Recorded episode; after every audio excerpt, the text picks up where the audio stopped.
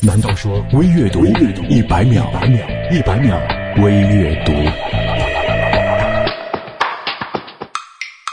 以色列一家公司发明了一款快速充电器的原型机，称能够让手机在三十秒内充满电。产品利用了一种名为苏氨酸的有机化合物以及蛋白质的结构单元短链氨基酸来开发生物半导体，预计的售价约合人民币一百八十多块钱，将在二零一六年量产，还是挺期待的。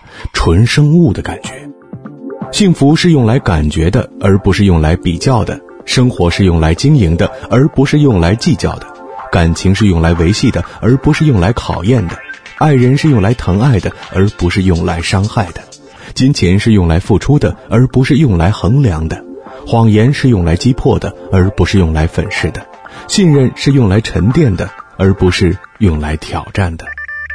人生选择什么，就要承受什么；得到什么，就失去什么。这道理已没有什么疑惑的余地了。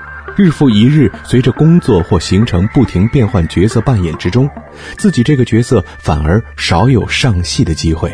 而在几乎无声也无观众的演出过程里，和自己对戏的另一个唯一的角色，就叫回忆。A glamorous life is quite different to a life of luxury。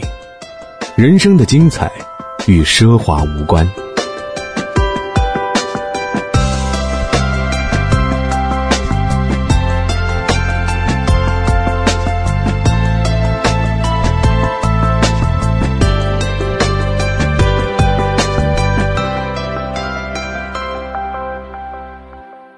微阅读公众微信 c o r s o o，我是张楠，下次再见，一百秒微阅读。